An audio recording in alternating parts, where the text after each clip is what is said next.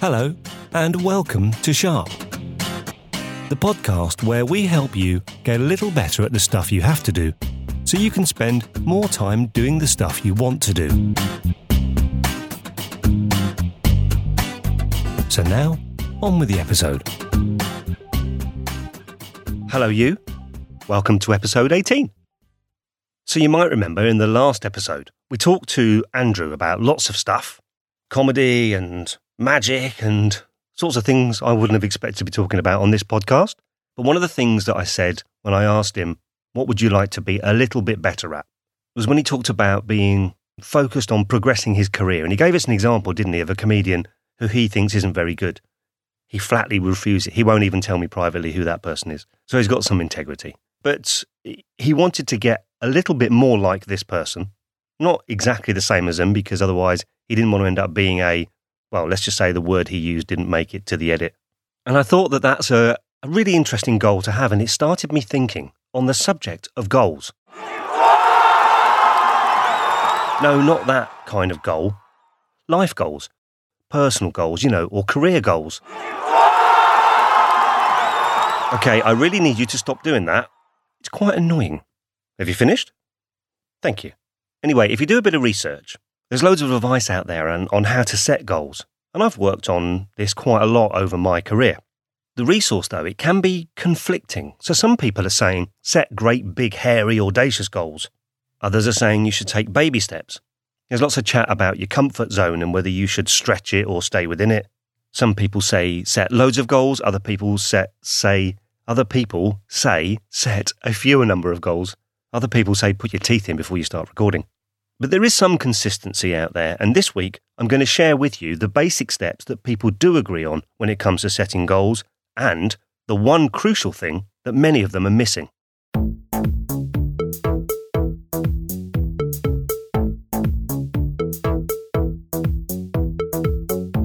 So, first, let's look at the basics. How do we set goals? I've found five areas where there is some consensus that these things should be included as part of your goal setting process. The first one is visualize the goal. So have some image or a representation of what that goal is. So simply, for example, if your goal is a new car, having a picture of that car. If your goal is achieving success in sales, maybe, then the image of you holding up the winner's cup, you know, that kind of thing. Now, I'm a fan of visualization, and the more visceral and real that you can make it, the more you try to involve all of the senses, the more it will stick in your mind. So I, I reckon that you should go wild on this. Create an image that invokes the taste of food and the smell of the air and the sounds and that kind of stuff. After all, we learn stuff through all of our senses, and our memory's got a really strong link to using all of them. So, setting a goal like this, using all of your senses, is likely to feel more real and it will stick in your mind if you're going through a tough stage. I'll put some info in the show notes about some research that backs this up. Step two, or area two, is to write it down in some way, and this is often where the SMART acronym comes in. Now, there are lots of different versions of the SMART acronym. I use specific, measurable, actionable, realistic, and time bound. Now, I am a fan of SMART, but it's not an easy thing to do well. And there is some debate about how you should apply the different elements of SMART when it comes to setting goals. So let's run through it. Most people agree to try to make the goal specific so that it's not some wishy washy idea. And also, of course, it makes sense to have a clear measure of when the goal's done. Making it actionable, I think, is key by getting a verb in there like travel to, or become, or develop. Now, the realistic element of SMART has got two schools of thought. As we said earlier, some say your goals should be stretching you well outside of your comfort zone. Others say you should just go slightly outside of your comfort zone. And I think ultimately that's got to be your call on what you think is going to work for you. And of course, the last part of SMART, T, making it time bound, set a date for when you're going to aim to complete it. Okay, step three, or area three in setting goals, is about sharing it. Now, there are two very clear and distinctly separate schools of thought on this. Some people think that publicly committing to the goal gives you an incentive to make progress. But there is a school of thought that the act of sharing it actually reduces your chance of success.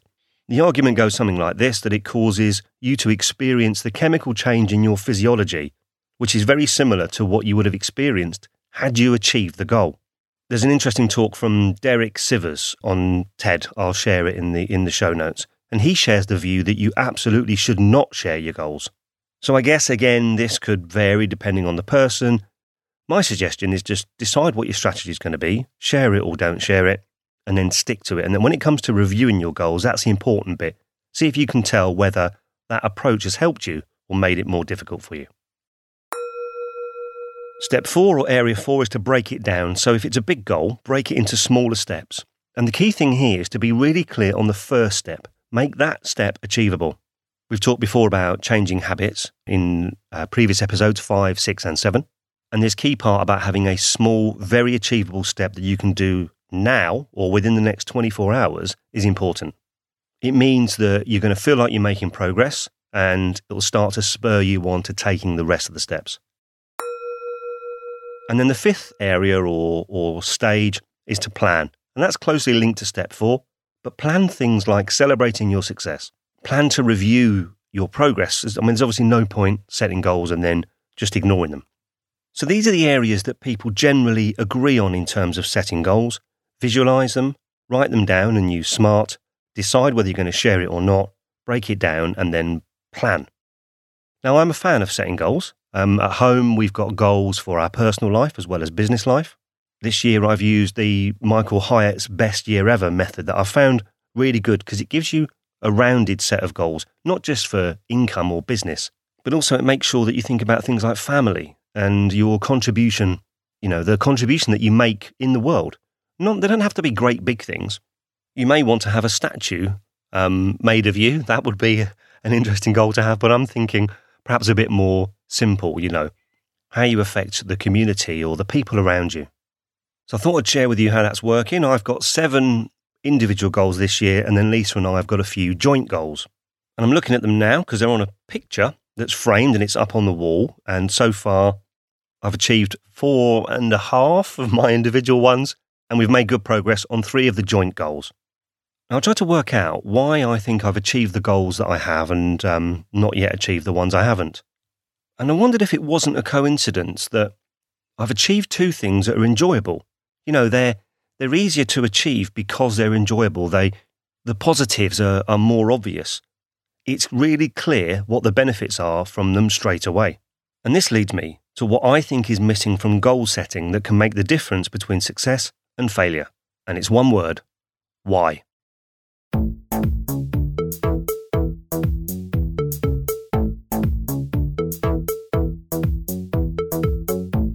David Allen puts why at the front of his natural planning model when he's talking about projects. And he explains that it's a step that people often miss.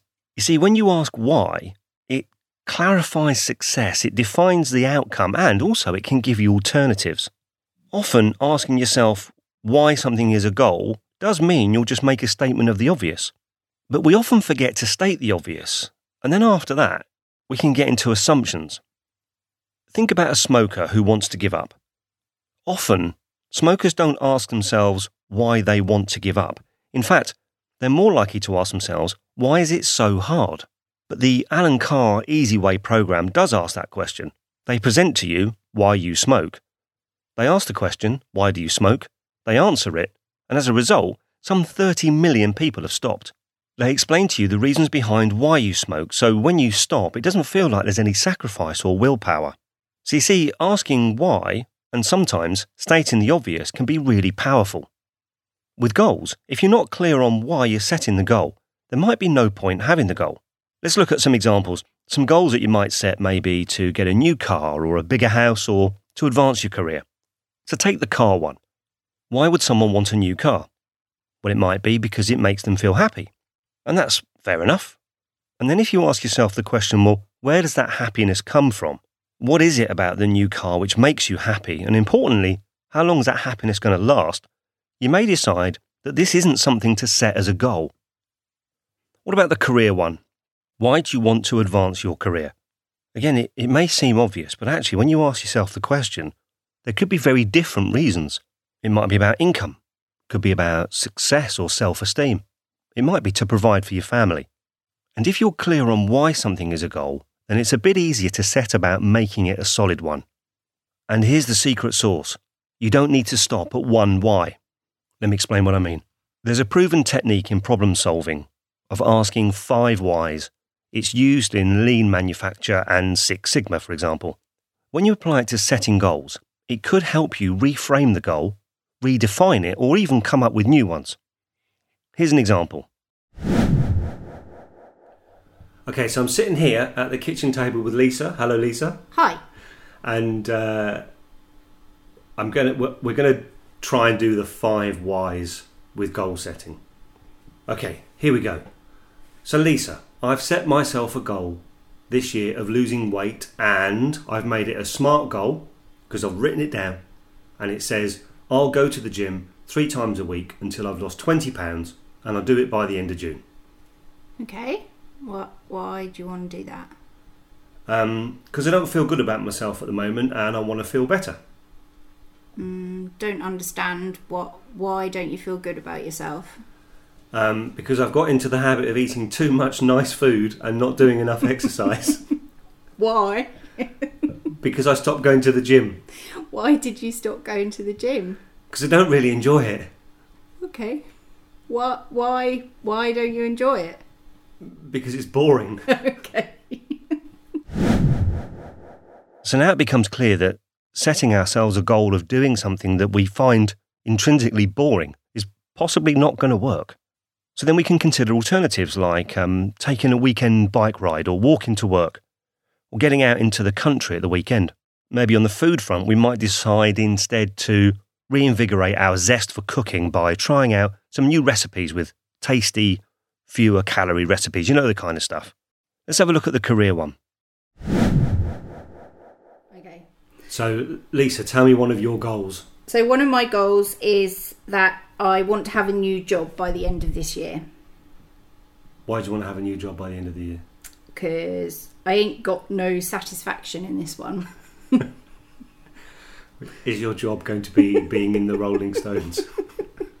I'm far too young for that Uh, so why why haven't you got any satisfaction in the job? because it's boring. Okay, and why is it boring? Because there's no challenge to it. Why is there no challenge to it? because I've kind of already achieved success in it, and the role's just becoming routine now. Why is the role routine now? Because I've already learnt how to do the job well.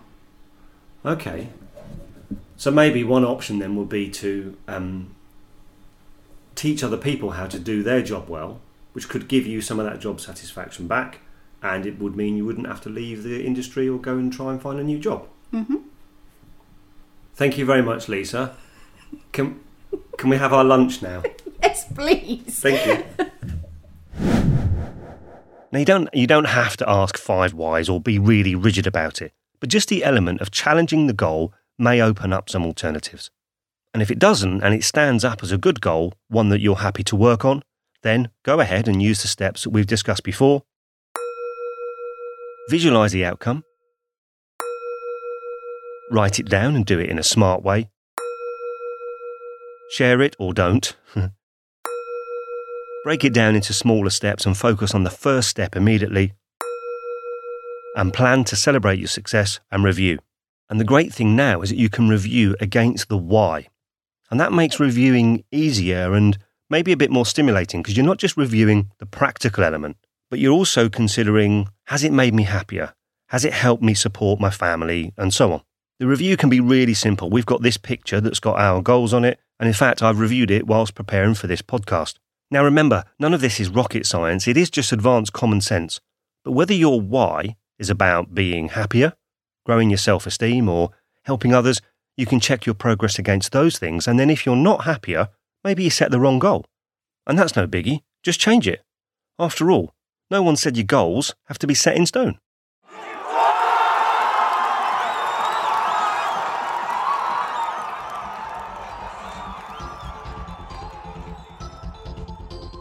Okay, thank you ever so much for listening. If you've enjoyed this episode and you're not already a subscriber, head over to iTunes or whatever podcatcher you use and hit subscribe.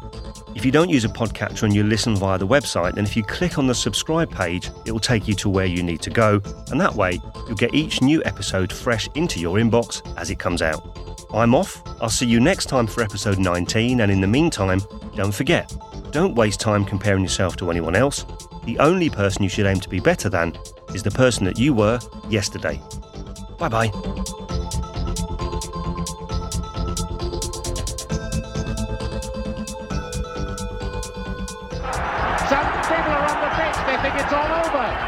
It is now.